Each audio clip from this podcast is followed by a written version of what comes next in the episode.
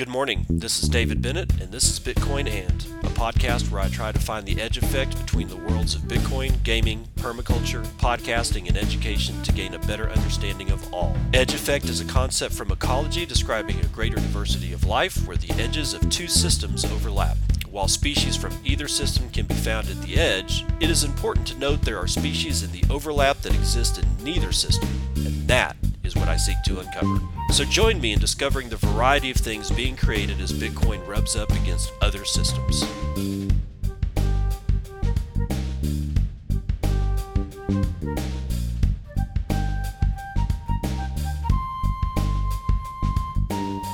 It is 10:01 a.m. Pacific Daylight Time. It is the very 1st of November 2022 and this is episode 637 of Bitcoin and TikTok. Next block time is clipping, bro. We got 2 months.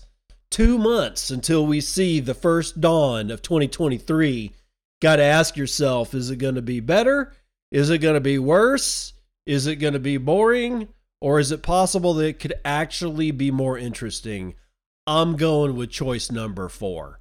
I think it's actually going to be even more interesting than what we've been uh, given over the last uh, few years. And and honestly, dude, that's saying something.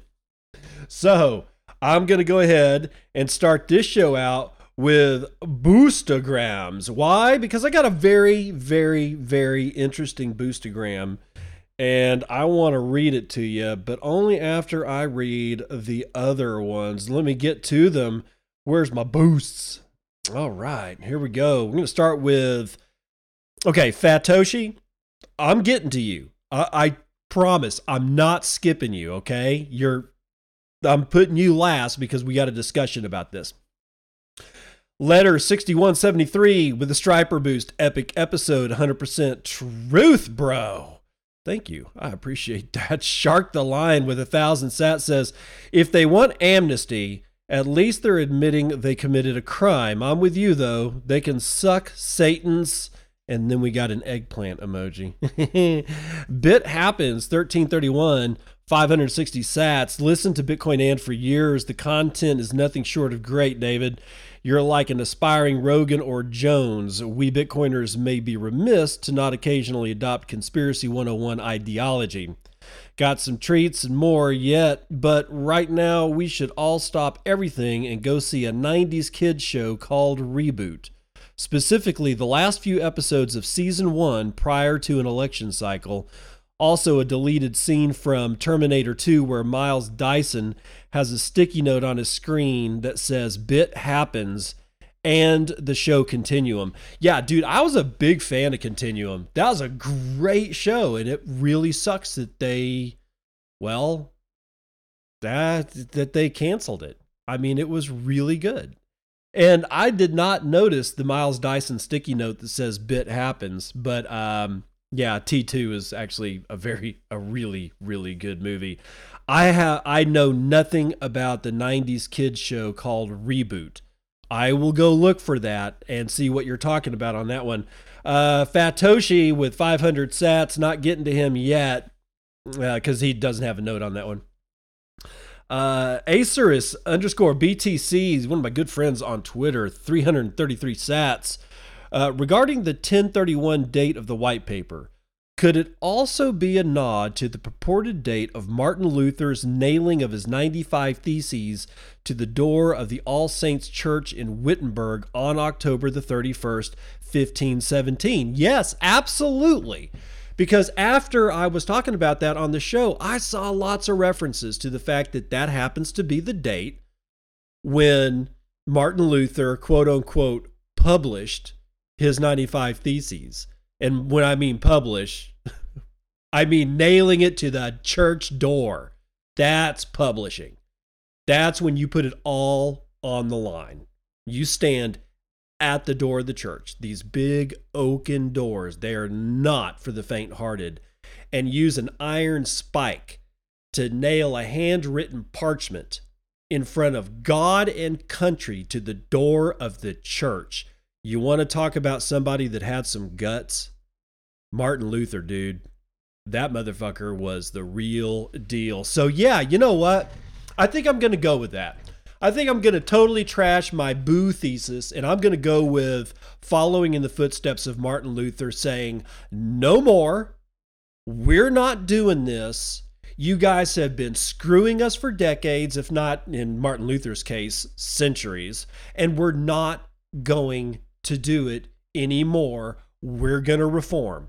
We're going to start the Reformation, and it begins with me nailing this piece of paper to your door in broad daylight. Again, man had some serious guts, bro. User, shit ton of numbers. 100 sats, no note. Uh, Jaff 2100 says, Lovely, keep up nice episodes. A lot of rich info. Thanks a lot. Uh, you're, you're welcome, dude. I'm glad that you enjoy that. Fatoshi is replying to that that says, Amen. Now, let's get to Fatoshi. 5,000 sats. Love the show. You know I love the show, but you can guess what's coming. I totally respect your reaction to that pompous piece on COVID. She sounds evil and insecure, but we didn't know. What if COVID killed kids? What if COVID killed kids? We didn't know. The flu pandemic killed kids. COVID could have killed babies. Totally agree that the mix of public health crises and social media virtue signaling created a class of people whose damage on our kids will play out over the next 80 years. Fatoshi continues with a reply to that. He says, It's a horrific situation created by our own willingness to conform. Fear of nonconformity, fear of living, fear of nature, and ease of information manipulation. I wish we could have clear, data driven news and policy, but we can't. We should have stopped COVID apologists in their tracks. They loved the power. Nothing was thought through. I'm just ranting because my original post was a bit strong. Thank God that COVID didn't kill kids' love. Okay. Fatoshi, thank you. I really and you I don't think you understand when I say the following. I really appreciate what you said because honestly, that's the first pushback to any rant I've had. I've been doing this thing for four years. Okay. I've only been on podcasting 2.0. I was actually one of the earliest adopters, but when you're an early adopter, you don't get a, a lot of play. It's taken Adam Curry and a lot of people talking about podcasting 2.0 a lot of time for me to start getting really, really kick ass feedback in a format that I can digest. Okay. So, that said, your pushback is appreciated. I, I, I'm glad somebody disagrees with me because I think that that's what you're doing. And that's okay. Fine. I, it's, there's no way that I or anybody else is going to be right about 100% of the things 100% of the time. There's always nuance. My sister says there's never black and white, it's always shades of gray. That's basically saying there's nuance. I get it. However, this is my pushback. Life as humans have lived it, and all animals live it, okay? Because we are animals, but we are the grandest of animals. So we kind of transcend the quote unquote the animal, right? I get that part kind of divine. If and if you don't believe in God, that's fine too. Then pick some other word where we're elevated yeah, from all the rest of the animals. But nature doesn't give a shit. Nature doesn't care about you. Nature doesn't care about the elephant who broke his leg. Nature doesn't give a shit about the lion that is so old he can't hunt for himself anymore. And what happens? His own children turn him out and he gets either killed by something that wants to extract revenge on lions or he falls off a cliff or just dies of dehydration or starvation okay none of this shit is fair none of it is and we always forget this it, we and I'm guilty of it as much as anybody else. I don't want to be uncomfortable. I don't like it. Right? But I live on a planet that is designed to fucking kill your ass. Why? Because if you survive long enough to have progeny, then your strength to get to that point is passed on to the people that you have created, the children that you have spawned into the universe. This is the way evolution works. And I truly believe that God created evolution as a tool. And actually, I don't even think He created evolution. It's just how God works, is my opinion. And evolution is one of the most brutal, fundamentally dastardly things that you'll ever witness. Baby birds falling out of their nest. There was there may have been a problem with that baby bird. What we see as humans is, oh my God, little baby, it's a baby, it's a baby bird. Yeah, it pulls on the heartstrings. Nature doesn't have heartstrings. Nature doesn't give a shit if it's a human that gets COVID and it dies. If it's a baby human that gets COVID and dies, it just does not fucking care. And we always forget this. Mm, nobody is forcing us to remember just how dangerous it is to live on planet Earth. I'm not saying that what, you know, that your disagreement with me is wrong. It's 100% right. Because without these conversations, we don't get to really pull apart the truth. But my truth is is that I still am going to stick by my guns on this. There was a point at which it became very evident about midway through this entire thing that something wasn't right. And it was at that point that the people that kept pushing for people to lose their jobs, to lose their businesses time and time again, over and over and over. We had one, there were several places that they lifted the lockdowns, and the people that, that have businesses and survived were crushed by the next lockdown. They just couldn't make the second one or the third one. And it depends on the state and the city and all that kind of stuff. It was a mosaic. It was a patchwork of what was going on around the country. It wasn't 100% the same thing everywhere. Thank God. That's why we have states. But I digress. My my point is is that there was a point in which we were looking around going, "What? None of this makes sense anymore." And yet they persisted. And it was those that persisted in the bullshit. In the bullshit that I have a major problem with. Right? I wore a mask when the first when this shit first hit.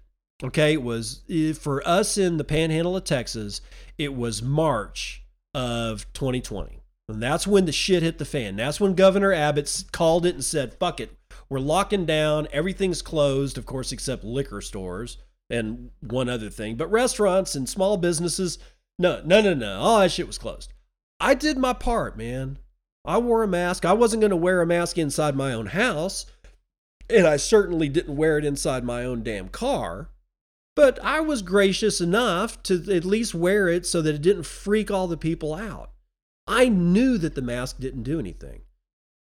There's a physical size to viruses, there is a physical pore size to surgical masks and in, even N95 masks, which were apparently the only ones that worked, except most people weren't wearing those masks correctly. So if you didn't wear it correctly, they didn't work. I did my bit for King and Country, and a lot of us did, but after a while, it became very evident that something was not right. And when I saw people posting like the, there was a Toronto it was a what Toronto Star had a headline that said or a, a, headline piece that said I no longer have any care whatsoever for the unvaccinated. Let them die. That's the thing. Fatoshi what you're talking about is yeah is it could have killed babies. And there was was a time that we didn't know. I 100% agree with you. It was after that that it became evident that there was some weird shit going on and it kept going on and they're still pushing. They're still pushing. Supreme court has allowed the what the federal uh, travel whoever handles airplanes and shit like that that they get to call the ball on whether or not people have to wear masks on planes and ships and trains and all that kind of shit. Supreme court upheld that. I, it was the first you know that it was well it was yesterday October 31st was the first Monday in October. And it's from what I remember, that's the first day that the Supreme Court session starts, is the first Monday in October. It happened to be Halloween, so boo. They're still doing it. You know, when is it going to end? At one point or another, we have to live with these viruses. Most of the DNA that is in your cells actually are external DNA over the millions of years of evolution, and most of them got planted there by the actions of viruses. Some of them have conferred some really good shit. Some of them will kill your ass. And I'm not going to sit here and say only the strong survive because it's not that's that's a misnomer as far as evolution is concerned. It's not the strong survive because at that point it's who's strong? You know, who's strong? Those that survive. Well, who survives? Those that are strong. It's it's circular logic. It doesn't evolution never worked that way, and it never will. Evolution works the following way. Who survives? Those that get to sexual maturity and have viable progeny. That's the survive. Right? We've done this for millions and millions and millions of years, even before humans were humans, even before we fell out of the fucking trees and started bashing each other's heads in because of something called money. We've been dealing with viruses on this planet. We have to. It's the way information flows, or one of the ways that information flows around the world. I know that that's, that's a really weird thing to say, but I guarantee you, this comes after a very long education in biology, a very, very long education in biology. Now I see biology in a completely different way. I see it as information flow. Sometimes that information will kill you. But enough on that. I will end this by saying I do very much 100% appreciate the disagreement. I can't be right all the time. I don't mind being wrong and I don't mind being put in my place. But these are my thoughts. This is what I truly believe, right? It's not that I think you're wrong, it's just that I this is the way I think. I don't even know if I'm right, and that's not the point. This is the way that I think. Not the way that I want to be right, not the way that I want to be wrong. With all that said, let's get into something weird. Let's start this one off with even weirder shit than I was just talking about. MakerDAO co founder Nikolai Mushegian dies at 29 in Puerto Rico. This is so strange. Helen Partz writing for Cointelegraph.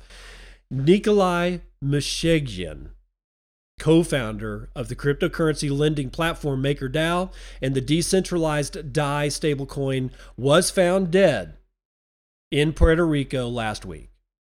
He died due to drowning after being dragged by sea currents on the Coronado Beach in San Juan, the local newspaper El Nuevo Dia reported. He had no vital signs by the time his body was rescued. The Coronado or Condado, hold on, hold on. I got to do this right because a man's dead here. The Condado Beach is considered one of the world's most dangerous places for swimmers, reportedly taking the lives of at least eight people in 2021. The unfortunate event was reported to local authorities on the morning of October the 28th. According to the police report, he was a resident of San Juan. The scene was reportedly investigated by the San Juan Homicide Division and a local prosecutor. Mushegian was an important figure in the crypto, uh, cryptocurrency community, contributing to multiple industry projects, with some referring to him as a DAI architect. The 29 year old crypto developer is known for his work with MakerDAO forks Rico and Rye, as well as the proof of stake blockchain network BitShares. He is also a co founder of the automated market maker Balancer. MakerDAO founder and CEO Rune Christensen took to Twitter on October the 31st to say that Mushegian contributed important inputs to Maker's development and has done some crucial work since the early days of Ethereum. Quote, Nikolai was one of the only people in the early days of Ethereum and smart contracts who was able to predict the possibility of smart contract hacks and invented the security oriented approach to smart contract design that we know today. Maker would have been toast without him.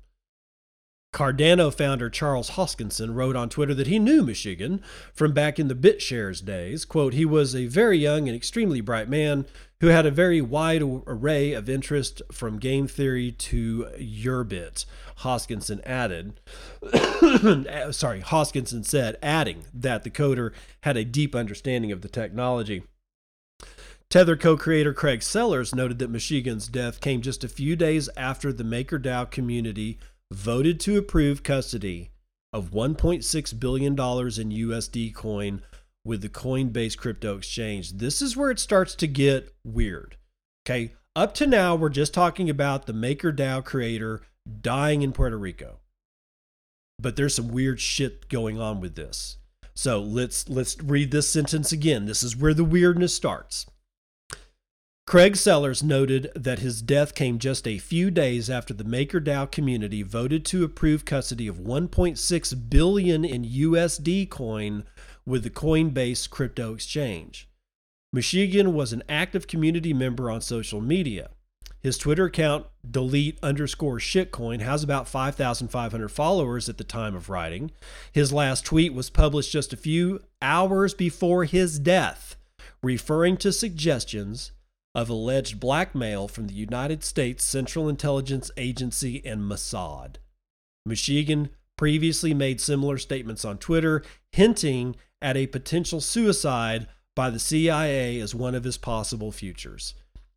Okay. Yeah. So let's. They hinted at some of these tweets. Well, I've got two of them, and there's actually quite a few of them, but I've dug these two up because I don't want to belabor the point. We have other news to get to. But here's the one that he wrote at 1:57 a.m. my time, October the 28th, 2022. CIA and Mossad and pedo elite are running some kind of sex trafficking entrapment blackmail ring out of Puerto Rico and the Caribbean islands. They are going to frame me with a laptop planted by my ex girlfriend who was a spy they will torture me to death. Now, here's the second tweet that I got for you. Actually, there's three here. he starts this one. This okay. The, the tweet that I want to read is a reply to the fir- to his, to uh, one of his other tweets, which I will read first. September the 4th, 2022. Sunday night, conditions met, surprise discovery, new opportunity. Now all in on timeline shifting insanity index quantum immortality, but for a human civilization. A bet that there is no future where negative sum banker global slave agenda doesn't end in extinction. Wish me luck. His reply to that is three possible futures for me. One, suicided by the CIA. Two, CIA brain damaged slave asset. Three. Worst nightmare of people who fucked with me up until now. I'm sure these are the only options, and now he's dead. I, you know, I could put the tinfoil hat on, but I'm not sure I have to. Yes, that particular part of the beach, uh, or that particular beach, has indeed killed a lot of people. But the timing here, ladies and gentlemen, is just, I can't not see it. I can't. You know, I'm a Bitcoiner. I don't give a shit about MakerDAO. I don't fucking care about Ethereum. But what I do care about is a guy who's talking about being blackmailed by the CIA and Mossad with a planted laptop and his ex-girlfriend was a spy and then there's all kind of all of a sudden he injects pedophilia and we know we where we live right now we know something's going on. We know something's been going on. And we know it's pretty vile and evil. We can't prove it. Ghislaine Maxwell's little black book, I mean, she's thrown in prison. I'm surprised she ain't dead or suicided herself. Right? Suicided. I'm putting it up in quotes. And yet she went to jail for trafficking children sex- sexually, you know, but we don't know who she trafficked them to. What does that tell you? You think there's nothing going on behind the scenes there? Really? Yeah, there is. We just don't know what. We can't put our finger on it. We can make all all we can do right now is make allegations. That's all we can do because we don't know a fucking thing. And every time somebody does say something, all of a sudden they end up dead. And that's kind of convenient. I don't know, man. You know, and, and, and does Coinbase have anything to do with this? I don't think so. That timing was a little weird, but I don't think Coinbase has anything to do with it. But maybe they do. Who knows? I don't give a shit. I don't like Coinbase. The real one that, that's freaking me out here is is these two tweets about his ex girlfriend uh, pedo ring out of Puerto Rico, the CIA, Mossad, and this description about that he's got three options. And this one's weird. The number two, the, this second tweet, and number two in the second tweet, where he says CIA brain damage slave asset is one of his three possible futures. What does he mean by that? Does that mean that is, is it possible that he's thinking the CIA can go around and brain damage people in a way that makes them an asset? I don't know, man. That's kind of that's some spooky shit right there. So I'm going to leave you with all that. We're going to go on to Twitter, all right? Because Twitter's in the news, clearly. Uh, Twitter monetization and free speech drove Binance's $500 million injection, says CZ. Cointelegraph, Brayden Linder, Lindrea is his name. Uh, Binance CEO Changpeng Zhao has explained the reasoning behind its $500 million co investment into Elon Musk's Twitter, citing monetization potential crypto community free speech, and the opportunity to eventually help bring Twitter into Web3. I read all of this as a potential for shitcoin. That's all I see it as. CZ's comments came from an October 31st CNBC Squawk Box segment where he explained what drove his co-investment with Elon Musk to acquire the social media platform, noting, quote, I believe Twitter has not been monetized well. It has not grown well. There's many tactical problems like bots that spam my comments. Yeah, no shit. There's scammer accounts on there. It's not been run well, end quote. I agree. Quote, but I also think the platform has huge value in itself. And especially now with Elon at the helm, we are very confident, he added. Binance has not wavered in its support for Musk's acquisition of Twitter since its first announced its support in May of 2022. Other co investors include Sequoia Capital Fund, Fidelity Management and Research Company. The Binance CEO said Twitter's difficult price valuation did not impact its investment decision as they considered the long term prospects to be strong while giving crypto a seat at the table when it comes to free speech. Quote, we're long term investors. We believe in strong entrepreneurs. We believe in strong platforms. We believe in free speech. We look at this from a 10, 20, 50, 100 year basis, so a little price fluctuation on a monthly basis doesn't bother us. End quote. However, Decisions as to what Twitter accounts are reactivated won't lie in the hands of Musk, who said that the new Content Moderation Council will bear the duty to determine what banned user accounts are restored. Oh, are you kidding me? Do you know how many people have been banned? Are you are you insane? You're going to have the Star Chamber look at each and each and every individual request for reinstatement of their account. You're talking about hundreds of thousands of people. It's not going to happen, dude.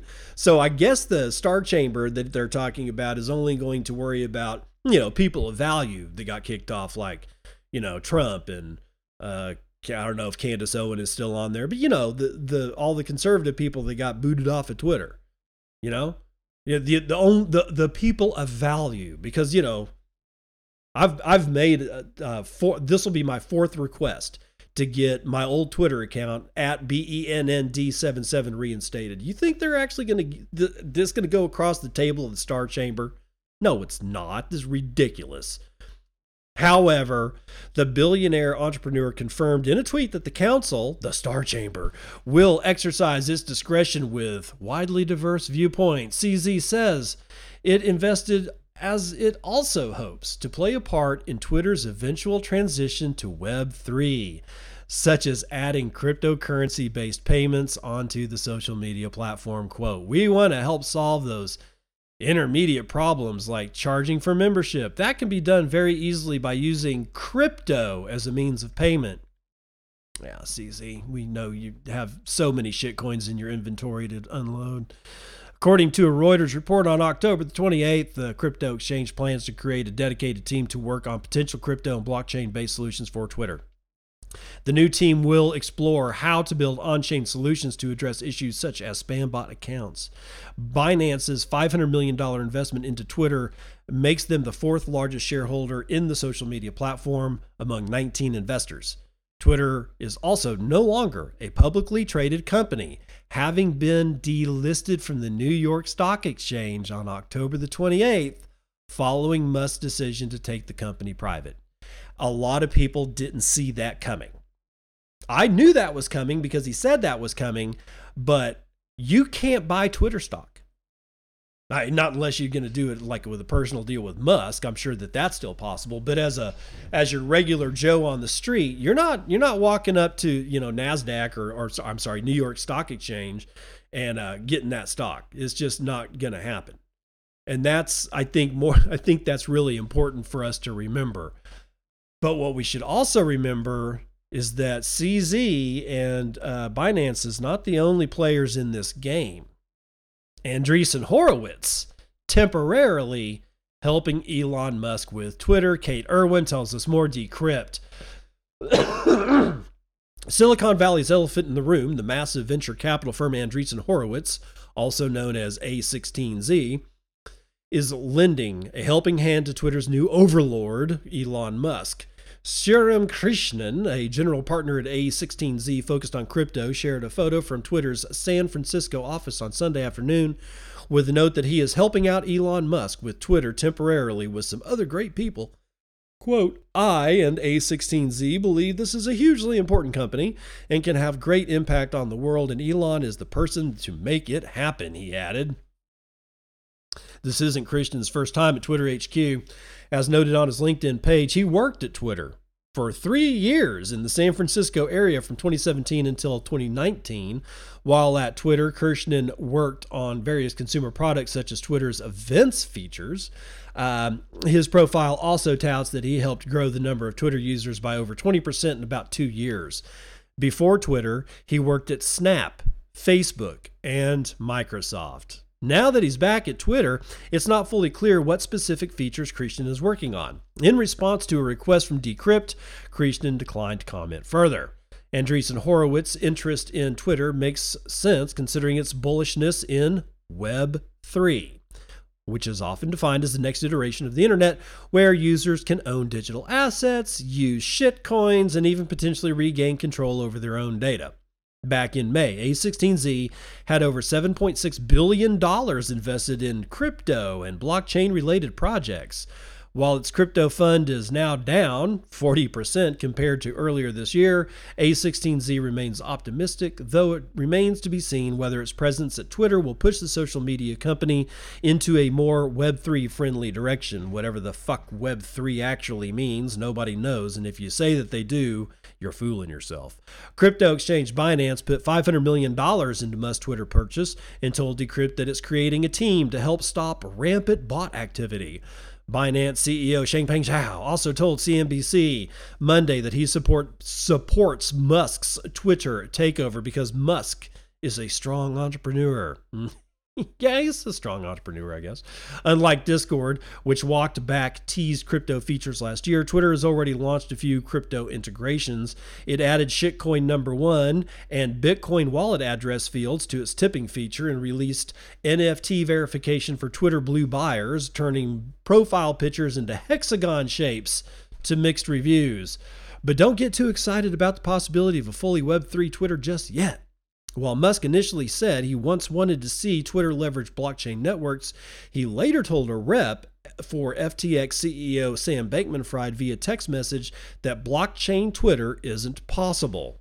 Ooh, that's okay. Well, you know he's going to integrate along. Um, that's why CZ Binance or, or uh, CZ and Binance is along for the ride.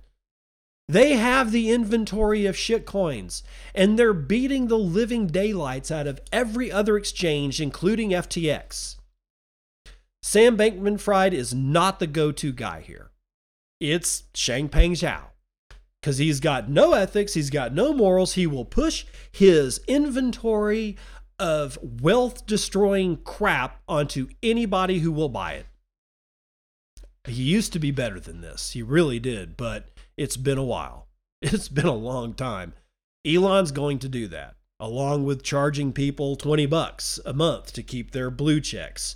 Although I saw a tweet between him and uh, Stephen King where he's haggling and asking if uh, Stephen King if eight dollars is okay because Stephen King apparently has problems ponying up twenty bucks a month to uh, you know keep his blue check. honestly, why do you give a shit? All of the people that I find really cool on Twitter don't have blue check marks. There are some people that I still really like that are in the Bitcoin crowd that got blue check marks. I it's not that I wish that they didn't. It doesn't really phase me, but I don't look for blue checks. I just don't. I know when I'm or I knew when I was talking to Knut Svanholm. I knew when I'm talking to Marty Bent. I knew when I was talking to pick any one of the OG Bitcoiners. I could tell by their writing. I could tell when people stole sold their Twitter accounts because the writing timbre completely changed. Right? I don't need a blue check. I just need to actually use my brain to figure out who the fuck this is on the other end of the Twitter account. But it goes on because because after all that I'm the captain now. Musk has chopped Twitter's board and has become a sole director. Cointelegraph Stephen Kate tells us about this one. Crypto friendly billionaire Elon Musk has become the sole director of Twitter following the dissolution of nine former board members, according to newly filed documents. The SEC filing dated October the 27th, the consummation of Musk's takeover of Twitter came with the dissolution of Twitter's board members, including Bret Taylor, Parag Agrawal, Ahmed Kordestani, David Rosenblatt, Martha Lane Fox, Patrick Pichette, Egon Durban, Fei-Fei Li, and Mimi Alamaya. That's a lot of people to chop. On October the 27th, 2022, and as a result of the consummation of the merger, Mr. Musk became sole director of Twitter, the filing reads. The Tesla CEO later retweeted, or rather later tweeted in a response to a Twitter user that the arrangement was just temporary. Bullshit. Previously, Musk has said the platform under his ownership will focus on free speech, eliminating spam bots and fake accounts, an edit function, and possibly even crypto payments. In the days since the Tesla CEO assumed ownership of Twitter, Musk has been very busy providing updates on what his new platform could bring to the table. He has already floated the idea of a monthly $19.99 payment to get the blue tick verification and bringing back Twitter's defunct short term video service Vines, which saw 69% of 5 million voters in favor of its comeback in an online poll. Quote, the whole verification process is being revamped right now, Elon Musk. Meanwhile, Musk also has declared the formation of a content moderation council. Yeah, I won't get into that shit. A crypto wallet is rumored to be in development as well, but Musk has not made any comments on whether this is true. Of course, the takeover has also seen CEO Parag Agrawal, finan- Chief Financial Officer Ned Segal, and Head of Legal and Policy uh, Vivek Gadde all ousted from their executive roles for allegedly misleading Musk about the number of spam and fake accounts on the platform. Meanwhile, Twitter co founder Jack Dorsey, who left Twitter's board in May and supported Musk's purchase, appears to have doubled down on his stance by rolling over his stake of over 18 million shares worth around $975 million at buyout price of $54.20 into the new private company, according to a filing with the SEC dated October the 27th. The platform is a popular communication tool for crypto enthusiasts, blah, blah, blah. Musk change his Twitter bio to chief of twit, yeah, yeah, yeah. On October 31st, he changed his bio again to Twitter complaint hotline operator, and at one user's suggestion, made his profile picture of what appears to be him answering the phone as a small child. And in fact, he did do that. So, but the, all that shit at the end, don't, you know, don't forget what we started that this piece off with He fired the board of directors and he is now the sole director.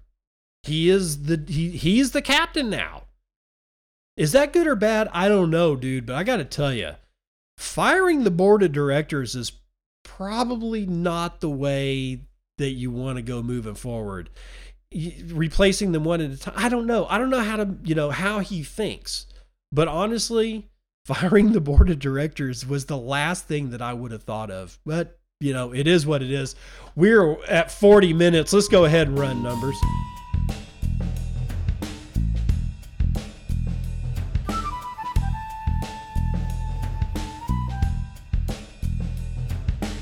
CNBC futures and commodities. We've got oil. That's right. We've got oil. It's all up to date. Well, except for natural gas. We'll get to that one. Uh, 2.18% to the upside for West Texas Intermediate, $88.42. Brent North Sea up two points to $94.72.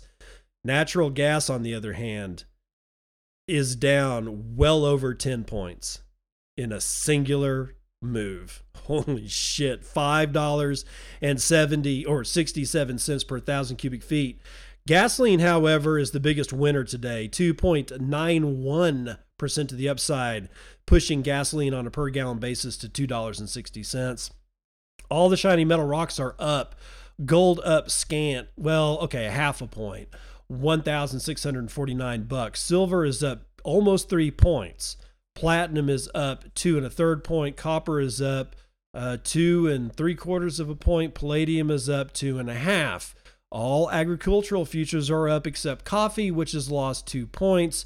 But there's some big swings today.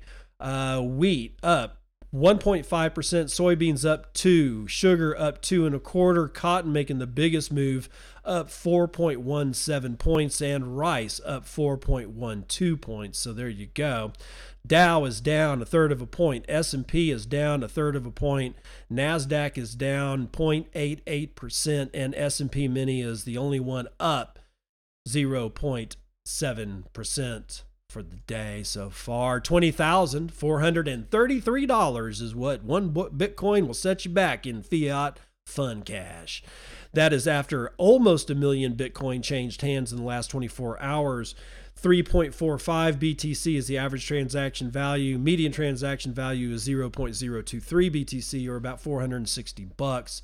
Block times are low, 9 minutes 26 seconds.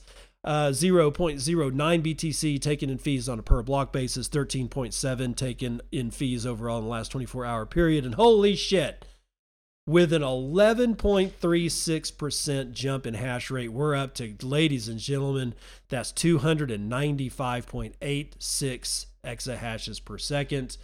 Let's, I'm actually going to go through and see if we're, is that an all time high? Uh, it looks like 294.88 exahashes per second was an all time high back at the, right around the first of the month uh, October the eh, October the 10th, I guess, or something like that.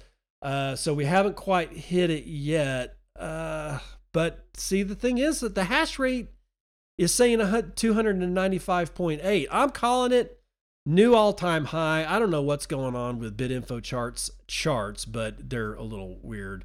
I'll see if I can get back and you can have the uh, shit your shitcoin indicator. Yes, Doge 13.6 United States pennies. So that's what you can figure out the rest of the shitcoin world is doing. 4,000 transactions waiting on four blocks to clear. $392.2 billion of market cap is 3.6% of gold's market cap. And if you so choose, you may purchase 12.5 ounces of shiny metal rocks with your one Bitcoin, of which there are 19,195,398.42 uh, of. 5,128.6 of those little bad boys are chilling out in the Lightning Network, valued at $104.8 million, being run over 16,509 nodes. We're sporting 78,792 payment channels and 66.6. Oh, God, the number of the beast. Percent of that is all running over Tor. Now, in case you did not know, we have yet a second attack on LND. My Lightning node is offline. It's offline, and I'm not going to be able to get it back online until the good folks over at myNode uh, wrapped together a patch that includes a patch for LND 0.15.4. 0.15.4, not 3.4. The last update was uh, taking us from 15.1 to 15.2, which was the last time LND was attacked. This is a different attack.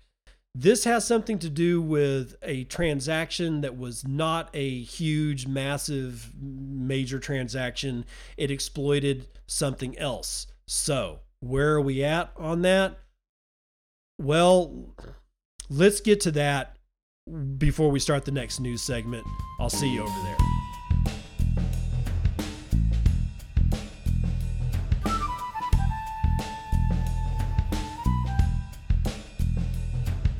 Welcome to part two of the news that you can use. Okay, so we were talking about lightning and LND. This has something to do with the LND uh, daemon, which is what happened before. Okay, it wasn't it wasn't any of the other uh, offerings of, or versions of lightning, of which there are like three or four. Okay, this was is LND again. All right. Now, the, the odd thing about this particular lightning transaction that caused all the snafury has embedded in the me- in the transaction a message that says you will run co- uh, CLD and you will be happy. All right, this seems to be to me uh, a reference to Core Lightning Development, which is another implementation of the Lightning Network. And I guarantee you that the guys over at Core Lightning Development did not make that transaction. Why can I guarantee it? Because they're working on the same fucking team, people. Whoever did this transaction looks to me like they're trying to start some bad blood between LND and the core lightning developers or the, the core lightning implementation. Don't fall for it. And tell your friends not to fall for it. In fact, get on whatever, you know, outlet that you have and tell people to not pay this shit any attention other than to get their node back up back up and running. And maybe this is what was happening with the, you know, the decrease that I'm seeing in the nodes as of yesterday and today. Be that as it may. The core Lightning develop, development team doesn't have any beef with LND, and LND doesn't have any beef with core Lightning developers, the, the other implementation. They're not enemies. I think here's what I think is is going on. I think Lightning is now officially under attack. Like Bitcoin has been under attack for a very very long time. We nobody disputes this with the amount of FUD going on and the environmental calamity that we supposedly cause and all that shit. We're clearly under attack as Bitcoiners. But now as lightningers or whatever the hell you're going to call us, on that front, we are now officially under attack. I don't know if it's state level, don't care. Doesn't matter. It's another attack. So now we're getting hammered on two fronts. We're going to be hammered, continuously hammered on the Bitcoin front, and we're used to that. We got a tough skin now. But lightning is new. The lightning attack is new, rather. Right? Get prepared, people. You better go change into your big girl panties put on a fresh pair of duds, and get ready to roll in a different direction because this shit's happening. Right? Lightning has basically rolled along for, you know, a few years without really anything going on. And all of a sudden, within a month, I got two LND attacks. And this one, the second attack, seems to implicate that the core Lightning developers had something to do with it. They didn't. This looks to me like a state level attack because it's pitting brother against brother. That's how they do this shit. Don't fall for it and tell your friends not to fall for it and continuously refute everything a state level actor says about lightning development, about how because it's coming, how Core is going to take over Lightning or how, or LND or how LND is going to destroy Core. None of that shit is true. Refute it every turn. Now, that said, Let's figure out what the hell's going on with Pick n Pay. Leading South African retailer Pick n Pay starts accepting Bitcoin. Yay, Bitcoin Magazine, and it's written by Namcios. Customers in South Africa can now use their Bitcoin to purchase regular daily goods at a local food retailer, Pick n Pay. One of South Africa's largest retailers has started rolling out Bitcoin payments in its stores, extending a pilot that began with 10 locations five months ago to a total of 39. Local news outlet Sunday Times reported. The retailer said it plans to enable the payment options in all of its stores in the coming months. In addition to supporting on chain Bitcoin transactions, Pick n Pay's enabled pay- payment gateway also allows customers to pay with, you guessed it, Lightning wallets, a move that turns even the smallest of payments feasible. With its usage broadly showcased in the adoption of Bitcoin by El Salvador last year, Lightning reduces transaction costs to a minimum while ensuring nearly instantaneous settlements. Customers can use the Bitcoin or Lightning wallet of their choice. Quote, the transaction is as easy and secure as swiping a debit or credit card. Customers scan a QR code from the app and accept the RAND conversion rate on their smartphone at the time of the transaction, Pick n Pay said per the report. Quote, uh, rather, end quote. Pick n Pay added that it will charge a small service fee for payments in BTC, costing the customer on average 70 cents. It says 70C, I'm not sure what that is, of the local currency per the report, which currently translates to about four United States pennies. So there you go. Quote, increasingly, cryptocurrency is being used by those underserved by traditional banking systems or by those wanting to pay and exchange money in a cheaper and really convenient way. Many companies are responding to this by accepting Bitcoin. Pick n Pay said in a statement, according to the Reuters report. Pick n Pay has almost 2,000 stores across the country, Business Insider South Africa reported. The firm has a 16% market share of the country's formal food and grocery sector, per the report. Two things start considering not shopping at grocery stores and finding your own local farmers and beef and uh, lamb and chicken and you know guys that, that farm this stuff and buy from them. And yes i know really inconvenient. But this kind of goes back to what i was saying when we started this whole show in the first place. How convenient was the earth supposed to be? Was there like an off ramp like to the soul of the human that said hey get off here. It's fucking easy. No i don't think so. We didn't have a choice. I didn't see an, an, an off ramp or an on ramp when I was uh when when you know when I was born because I was I, I kind of wasn't don't remember anything being born. And I sure as shit didn't have any don't have any memories of me being thrust into the body that I'm in right now when I was like a little bitty baby. I, I, I don't remember any of that shit. I think the real question I'm supposed to be asking here is how convenient is life supposed to be? How convenient should it get? How healthy should we expect to be and for how long before we get sick? You know? But this is good for Bitcoin. I'm just saying, I just like I just want to reiterate that whole point. Do we really are we really serving ourselves well by looking for the most convenient way out? I'm not sure about that anymore. One thing I am sure of is that Bukele may be making a grave mistake. El Salvador's Bitcoin purchase information cannot be made public, as per the trustee Arijit Sarkar, Cointelegraph. Ever since El Salvador legalized Bitcoin as mainstream tender, President Nayib Bukele used Twitter on numerous occasions to announce the country's BTC acquisitions. However, oh my God, However, ALAC, El Salvador, a non governmental anti corruption bureau, was recently denied information from a state development bank, Bandesal, regarding El Salvador's Bitcoin purchases and sales. As a development bank for El Salvador, Bandesal created a $150 million trust fund to guarantee the convertibility to dollars for citizens and merchants. The request for disclosure of El Salvador's Bitcoin acquisition was denied on grounds of confidentiality. ALAC El Salvador refuted the denial by highlighting that the BTC purchases were made using public funds. Their official statement translated to, quote, the confidentiality limits the possibility for citizens to access and receive information on the operations carried out with public funds by Bandesal. End quote. In its refusal statement, Bandesal said that no information related to the Bitcoin Trust could be shared by the trustee or its board of directors to safeguard national interests. Publicly available information hints that El Salvador purchased 2,301 BTC to date, which has fallen in value over the past year from 103.9 million to 45 million adding on to the country's piling pressure to surface its year long Bitcoin purchases, Spain took over El Salvador's spot to become the third largest crypto ATM hub in the world. I don't know why that's in there. El Salvador attained the third spot after installing 205 ATMs. How did we, how are we getting to ATMs? All right, we're just going to end it right there because that's the last paragraph. Okay, okay, okay.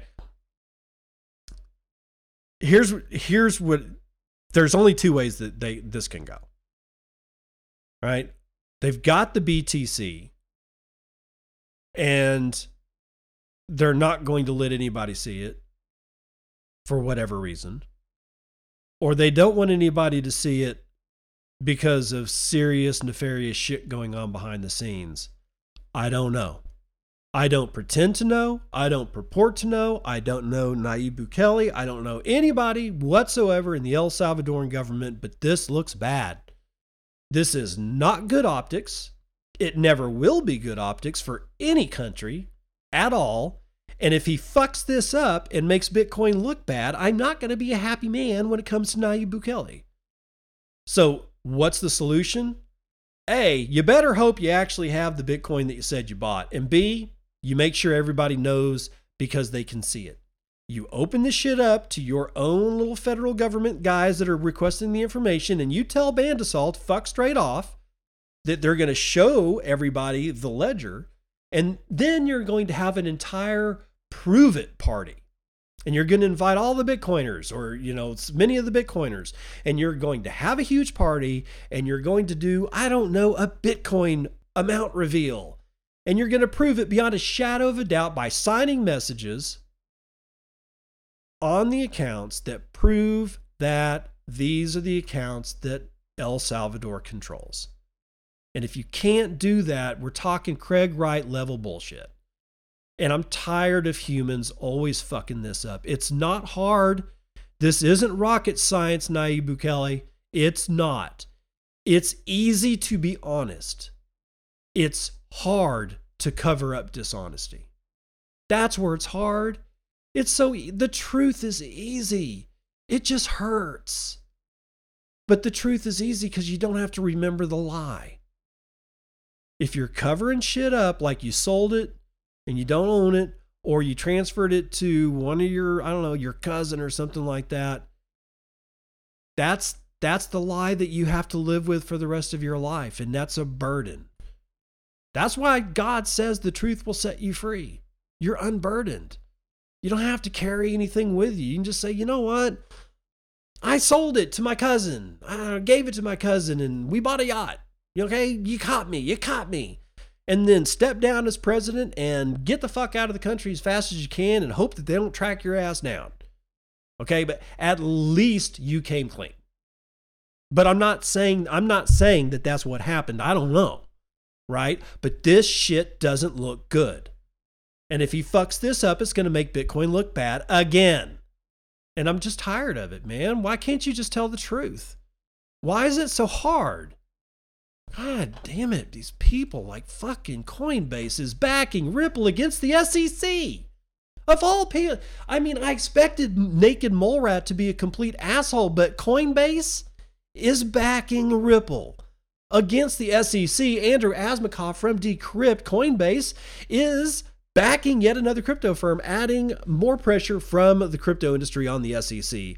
It is almost two years since Ripple Labs, the company which develops the Ripple payment protocol, has been fighting the high profile lawsuit filed by the SEC.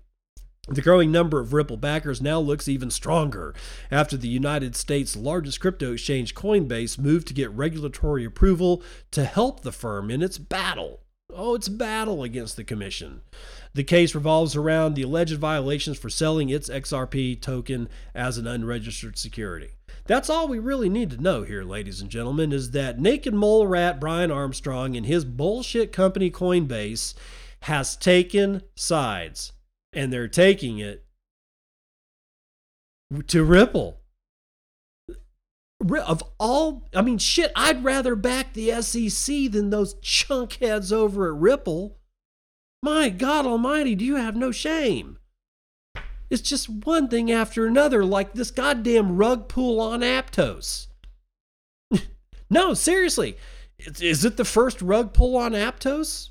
Aptos chimps have reportedly been drained. Author Jordan Lyansha from Crypto Potato reports right as the weekend was about to start, crypto Twitter sounded the alarm on a possible rug pull scam on Aptos, the relatively new blockchain environment touted as a Solana killer. Aptos is a layer 1 POS blockchain built by two former devs from the Diem group, Mo Shaikh and Avery Chang. The pair reportedly worked on developing Libra Diem, Meta's now defunct stablecoin project. Yeah, because you had to go fleece the masses.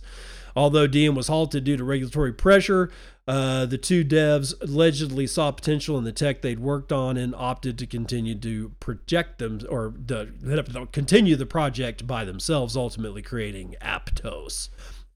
In a Twitter post by dgens.apt, a fan page for the Aptos community, the alarm was sounded about a potential drain of 1.5 million APT tokens by Aptos Chimp, another NFT project looking to capitalize on the stupidity of man. Oh, I'm sorry, on both the popularity of bored apes and the hype factor of a new blockchain. Again, I don't have to go any further than this. We're at an hour and it's just been one shit show after another, right? right. let's let's just end it. That's going to do it for the morning roundup.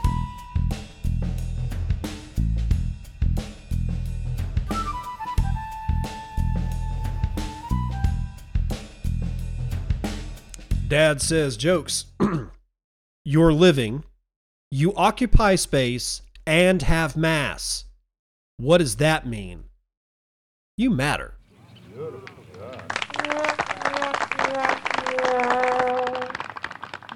Uh, not as funny as usual, but it brings me back around to the beginning of the episode. Life is a bitch, and it always will be, it always has been, and it is right now, especially. We've been lulled into thinking that everything should be safe. That's my opinion. And because of that, that causes problems when something, you know, weird comes around, like, you know, COVIDs, right? You know, look what it's done it's destroyed the world's economy. And there's no coming back from this, y'all. Uh, there's just not. They, they, you know, central banks have printed ourselves into oblivion, and not without our permission, by the way. You know, global supply chains are so borked right now. I don't know if anybody can sort it out. We'll be lucky to have food after next year, and that's not really fear, uncertainty, and doubt. We've put everything due to our apathy we've put everything into the hands of somebody we never met because we voted for them. And that in my opinion is no replacement for knowing your neighbor shaking their hand looking at them in the eye and having a few beers with them to see what kind of person they actually are. Just because i attend a town meeting with aoc doesn't mean that i know anything about that chick right? Good or bad pretty sure she's bad, but I mean, I still don't know. I've never met her. Uh, we've just we've outsourced everything in our lives to everything but ourselves. And therefore it's everybody else's fault when something goes bad. Now, I I maybe I sound like I'm picking on Fatoshi. I'm not because he brings up a damn salient point. Yes, it could have been bad. And I guarantee you that some babies died because of COVID. Some babies die every year because of the flu, though. We got to remember that. If we if if we don't, it's like we don't have a measuring stick of our past anymore to figure out what used to happen. Like a lot of people don't realize that, like the year that the during the actual Woodstock festival in Woodstock, New York, the famous Woodstock, you know, where Jimi Hendrix and and Cream and all those motherfuckers were playing for three days, and Janis Joplin and all those guys. We were in the middle of a swine flu pandemic. And these guys are out there in flu season, rolling around in the mud, Because this is like, I think if I remember right, it's early, early fall. Hold on for a second. Let me find out. When was Woodstock? Woodstock. let's see. Not the bird. Uh, let's see. Woodstock. Wikipedia. Okay. August 18th. August 15th through August 18th, 1969. Okay. But this is, you know, upper New York. It ain't exactly warm weather in August like way up there where Woodstock was. And it really wasn't during this particular time because it was raining the entire time. So you got these guys, you get the hundreds of thousands of people. How many people attended? 400,000 people attended Woodstock in the middle of a swine flu pandemic that was very lethal. It wasn't kind of lethal, it was very lethal. And I'll bet you my ass that a whole host of people out of Woodstock got sick with swine flu and I'll bet some of them died. Why are we freaking out about it now and not then? Eh, they're probably more informationally connected now than we were back then. That's that's a given. So clearly, our you know one of the drawbacks of being this informationally connected uh, is the speed and rapidity at which you know we react to things. You know, would have taken by by the time anybody found out if anybody from Woodstock died of the swine flu, and there was like like let's say there was like ten or twelve of them, or even 120, or even say let's say out of 400,000 that 12 1,200 people died. Now that would raise some eyebrows, but I guarantee you by the time somebody was even thinking about collecting that information and that information had been made available, ABC, NBC, CBS, and PBS in the United States as net, news networks would have moved on to something else entirely. We were still in the middle of the Vietnam War. Right? We were talking about body counts and assholes throwing, you know, ace of spade cards on dead Vietnamese bodies. Right? We've been living a lie, living in a lie, and living for a lie for so long, we don't know what truth looks like, guys. And again, this is, Fatoshi brings up a, a salient point because it's like it really does kind of gel in my mind. Where are we at? You know, my own wife, my own sister, you know, they they buy into a lot of the bullshit and that I cannot buy into. So what do I do? I got to hold my tongue. Otherwise, I end up in a fight and I don't want to fight. Why don't I want to fight? Because I want it to be easy because I fell into the trap of thinking everything should be easy. It's probably not supposed to be easy. Building a business, from what I understand, is not easy. Ask me how I know. It's not. It's not easy and it's prone to failure. And only an idiot like me would still be doing this podcast and not making any money of it off of it because I have to do it. I don't know why I should be doing so. I, I, could go, I don't know, I guess I could go be a carpenter or something like that. I don't know. All I know is that I feel like I'm exactly where I need to be, doing exactly what I need to be doing for the exact reasons I need to be doing it. But it's hard to look at the past four years and go, dude, this shit's, you know, and, and have me not, it's hard for me to not look at the past four years as an absolute abject failure. It's hard for me to do that because for me to not do that, I have to look at something other than money to success. And this goes, this plays into all of this. I know it sounds like all these different things that I'm talking about, but they're not. They're the same thing. Now, corporate needs you to identify these two different pictures. they're the same picture. They are. They're the exact same picture. It's not supposed to be easy. Fear happens, death happens. My dad wasn't supposed to die of cancer when he died of cancer. He wasn't. That's what I think. My dad should still be alive, but he's not. My mom died of cancer when she was 20 when I was 21 years old. She shouldn't be dead, but she is. I have no say about that.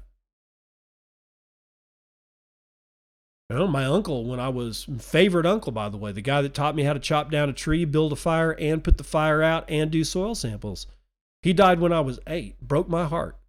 I was eight years old. He broke my heart. Died of a massive heart attack. Massive heart attack. Probably because of exposure to DDT and Agent Orange and some other stuff that he was working with when he, when he was with the United States Forest Service and the Department of the Interior. Because guess what? We he was one of the guys that would demonstrate how to use Agent Orange before during the Vietnam War when it was introduced. But he did it in New Mexico. We were poisoning some of our own forest as a demonstration of the efficacy of Agent Orange, if you didn't know. He was one of the guys that did it. So he was directly exposed to all that shit. Fucking massive heart attack. Crushed me. Should he be dead? No. But I got to deal with it. It's, that's the reality. Death is part of reality. So think about that. How should we be thinking going into the future? What is our time preference? What is your definition of wealth? Because I can almost guarantee you that 100% of everything that we've been taught to believe is a fucking lie. And that we've been completely distracted, and that we are on a road that we should never have been placed upon. That we should be on the other road that doesn't even look like a road. It looks more like a rocky path that you actually have to break a sweat walking up. And all of us, me included, okay, I'm not saying you guys, all of us have been deluded and have continued to delude ourselves. For what reason, I don't know. But I don't care what the reason is. All I know is what I've come to be aware of. And what I've come to be aware of is that we shouldn't be living like this. We shouldn't be terrified all the time. We shouldn't be talking about what's fair and unfair all the time and who's wealthy and who's not wealthy all the time. When we should be talking about what does fair even mean and what is wealth. Been I've heard four people in the last two weeks say that they feel wealthy when they have two stalker, you know, two floor lockers full of frozen meat.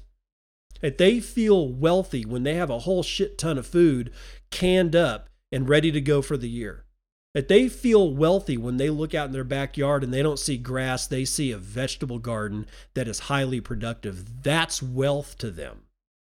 Because no matter how rich you are, if the Whole Foods is out of food, you're out of food.